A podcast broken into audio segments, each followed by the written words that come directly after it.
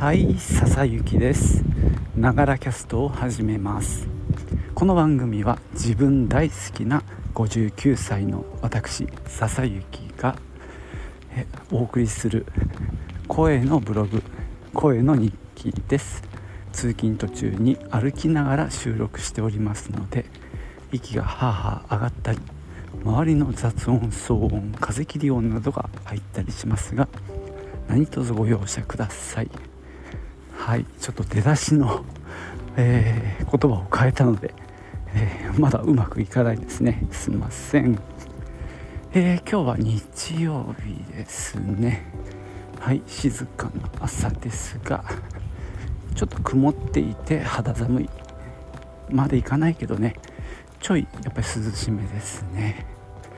さて今日はですね昨日えー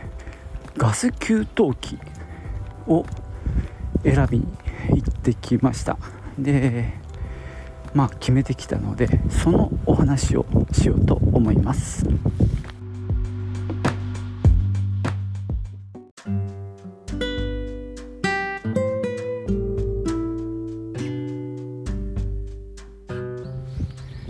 えー、うちのそのガス給湯器もう20年選手なんですけどもちょっとねだんだん調子が落ちてきたっていうのもあるしまあこの昨今の半導体不足で物不足っていうのも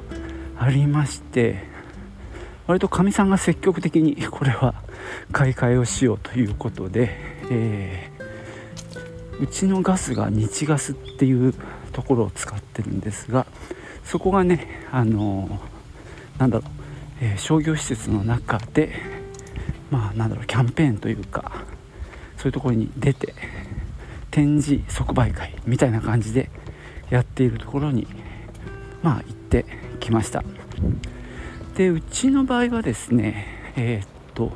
いわゆるお風呂の給湯と、まあ、あと追い炊きができる機能。この2つですね。でお風呂とキッチンにお湯が回ってるっていう状態です。まあもっと機能が増えるとあの暖房をしたりとかですね。そういうのもあります。うちはまあシンプルですね。でまあその、えー、展示会やってるところに行ってまあお話を聞きながら見積もりを出してもらったりしました。でえっ、ー、となんだろう。結構選択することが多くてまあ一つはあれですね容量というかそのまあ車でいうとこの排気量性能ですね。でそれは現状が20リットルってやつなのかな。1分間に出せるお湯の量みたいなちょっとごめんなさい単位が適当なんだけどでうちはとにかく20ってやつだったんでそのまあサイズ感にした上でえ、ー、とオーとかフルオーとか選ぶみたいねフルオートが一番機能がよくってとにかく1回貼ると例えば1人入ってなんかお湯が減ったりあるいは温度が冷えると、まあ、勝手にあのお湯を足して追い炊きしてくれるっていうやつですね。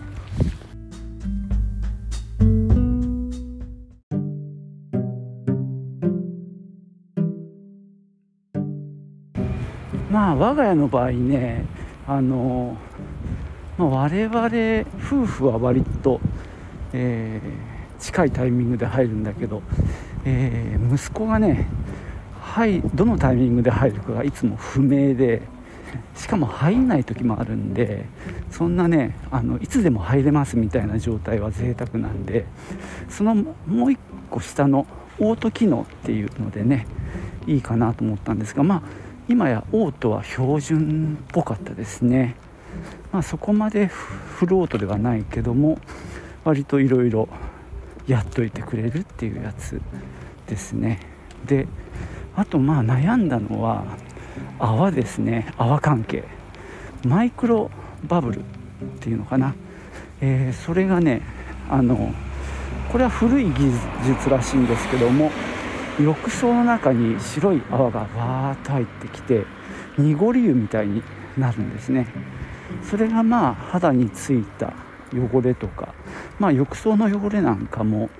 油あ油じゃないわ。泡がくっついてあの浮かび上がらせるみたいな機能で、まあ、あと温浴効果もあるらしいっていうやつでそれが一つ。まあ割と技術的にはなんか枯れた技術。でもう一つがウルトラファインバブルってやつでこれが最近流行りであのシャワーヘッドなんかにもねあの使われてるらしいんですけどもやっぱり汚れがよく落ちるっていうものらしくってそれを給湯器にも備え付けちゃうっていう機能ですね。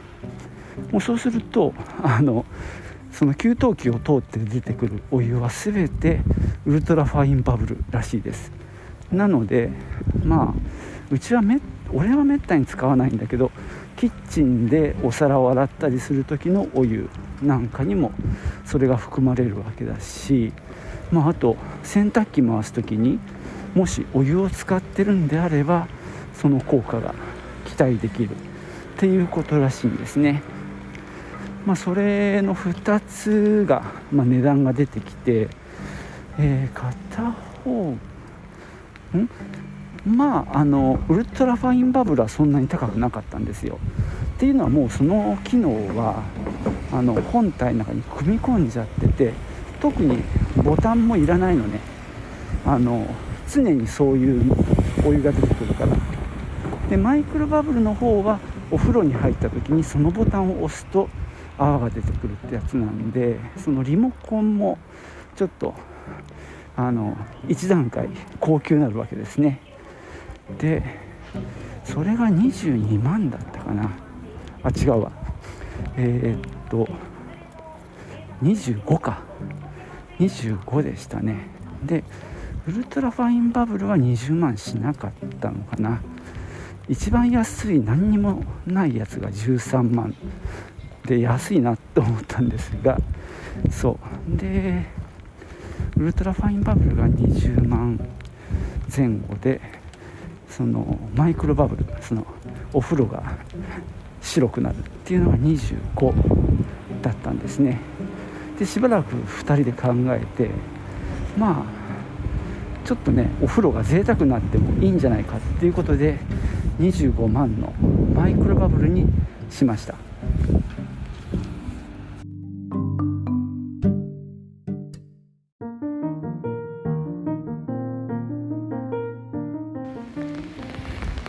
それでねその後まあ、えー、ユニクロに行ったりしてで遅めのお昼を食べたんですね。でその後でちょっと気になることがあったんですよ。というのはねその日ガスのその会場について一番最初に勧められたものがあったんですよ。それはそう見積もりだけでもしませんかみたいなことであの要はガス代がお得になる。まあそういうことでねすごい一押し商品だったんですが見るからに高そうだったんで、まあ、それはちょっと後でいいもんで今使ってる給湯器の後継機種でまず話を聞かせてくれって言ってその流れでさっきのマイクロバブル付きの25万っていうとこでまあ話を決めたんですね。ところがですねあのその後ついでに話聞きませんかっていうことでその会場でソーラーパネルの、まあ、展示もしてたのね。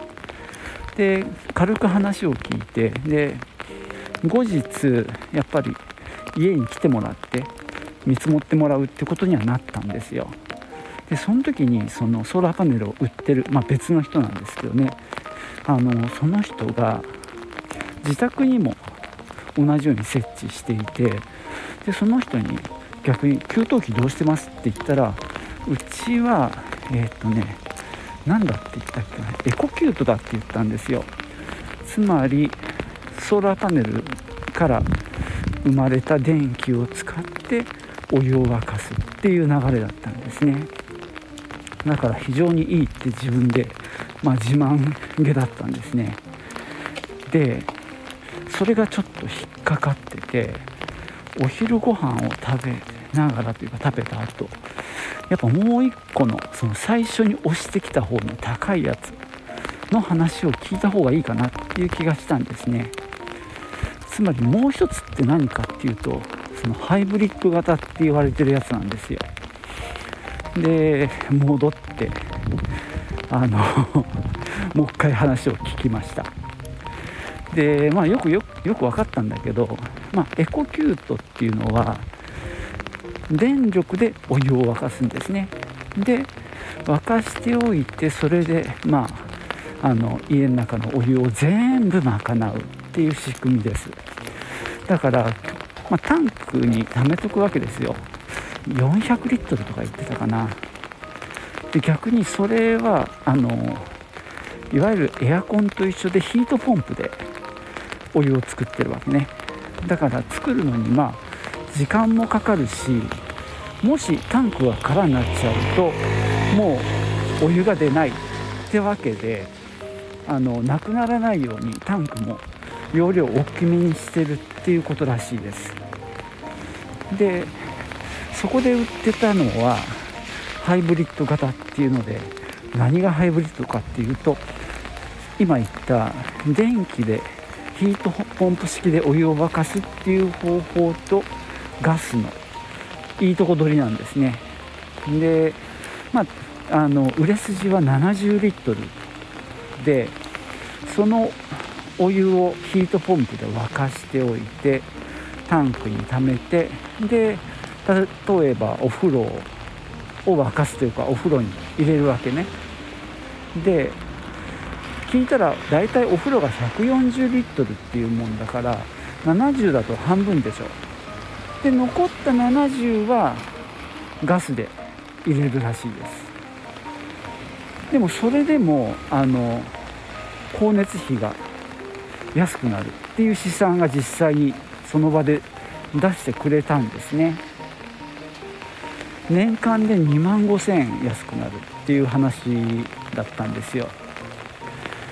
でそうすると例えば10年は当然使うので10年で25万安くなるっていうことなんですね。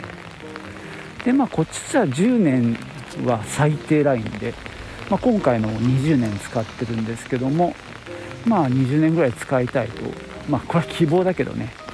思ってるので例えば25万安くなるであればまあ25万高くても10年で元は取れるわけね。でその後はシンプルに安くなるっていうことでがぜん魅力的に見えてきたわけですね。で見積もり取ったらマイクロバブルを入れると50万だったんだよね、まあ、正確には52万だったかな。でさっきの25万から比べれば倍ですよね。でちょっといくらなんでも高いかなって話になってマイクロバブルなしのタイプにして43万5000になりました。でそれで実はまあ決めました。まあもともと20万ぐらいの話だったんで倍になっちゃってるんですけどもまああのまあ、払えない額ではないのでまあ一括で払っちゃうつもりなんですけども、まあ、とにかく光熱費が安くなるっていうのは圧倒的なメリットでこの10年っていう間にはね、まあ、僕も年金生活になるので、まあ、月々のあの水光熱費が安くなるっていうのはやっぱり大きな魅力なんですよね。で結構エネルギー効率も良いようです。まあ、この辺はいろんな資料をね見せてもらったんですけどもまああれみたいねあのヒートポンプっていうのがやっぱり効率をかなり良くしているらしくてその、まあ、ちょっと時間をかけながら温めていくっていう感じですね。でさっき言ったようにあのエコキュートだと全部電気で沸かすんだけど、まあ、ガスを使うので足りない分はガスでやるっていうところで、まあ、無駄がない。でしかもなんか学習機能がついてるのでだいたいお風呂を入れる時間に合わせてお湯を沸かしていく。まあ昼間とかに変に沸かして冷めるっていうわけでもなくまあその辺りも賢くできてるそうです。まあそんなわけで一度はねそのマイクロバブルの白いお風呂に行けるかななんてちょっと喜んだんですがあのぬか喜びで、まあ、それはやめてでもまあシンプルにあのエネルギーの効率を良くして、まあ、CO2 も減るしねで水、まあ、光熱費を安くするっていうところでねまあある種満足はできる選択になりましたね。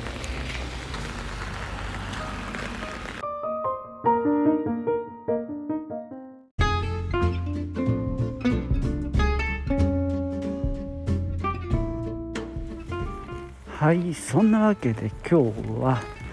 えー、ガス給湯器の買い替えのお話をしました。最終的に選んだのはエコワンというねシリーズのハイブリッド給湯器の、えー、X5 って書いてあるタイプの70リットルのモデルでした。マイクロバブルはつけてません。まあ値段的にはこなれてるっていうのと最近新型が出たっていうことでなんかねヒートポンプの性能が上がってるって言ってたような気がします。その林内のね営業マンの方が。まあ非常にまあ高級品を買ってしまったなと思いますがまあ、えー、今度ね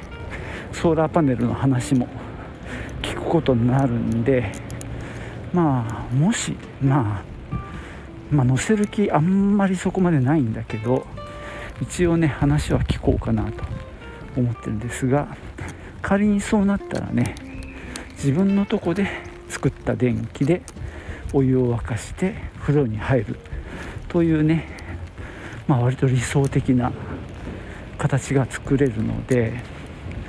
いいかなとは思っています、えー、このイベントは、まあ、今日で終わりなんですけど一応ね割と特価を出してくれるので去年はねガスコンロを買い替えたんだよね。で今回は給湯器を、まあ、買い替えました、まあ、20年を超えてくるとねいろいろ不具合も出てくるのでね。まあお金はかかってきますね。今回ねこのエコワン製薬特典がなかなか洒落ててジャクリーのポータブル電源の一番ちっちゃいやつなんていくつかな？200何十だか200だかそのぐらいのコンパクトなモデルが、えー、特典としてもらえます。嬉しいですね。前に話したかもしれないけど以前にこれジャクリーはうちも購入していて700ぐらいのやつとソーラーパネルのセットですね。まあこれで、まあ、災害の時もね一応なんとかしようっていうことでね購入しましたけどもさらにちっちゃいのも手に入ったんでね非常にありがたいです。ちっちゃいと持ち運びが楽だからね機動性が高くていいと思っております。まあこの辺のねお金の使い方ってまあ俺が決めるっていうよりはかみさんが決めてるんで何とも言えないんですけどもまあそういう高めのものを、まあ、長く使うものに関しては結構高めのものを買うタイプですね。俺はどっちかっていうと貧乏症なので長く使うとはいえあの安く済ました方がいいって考えちゃうんだけど、まあ、今回はねさっきの繰り返しになりますけどもまあ全体的にはねあのエネルギー効率が良くなるっていう方法なのでまあ社会的にもいいんじゃないかなとは思いますね。はい。じゃあね今日はそんなところで終わろうと思います。最後までお聴きいただきましてありがとうございました。ではまたね。チュース。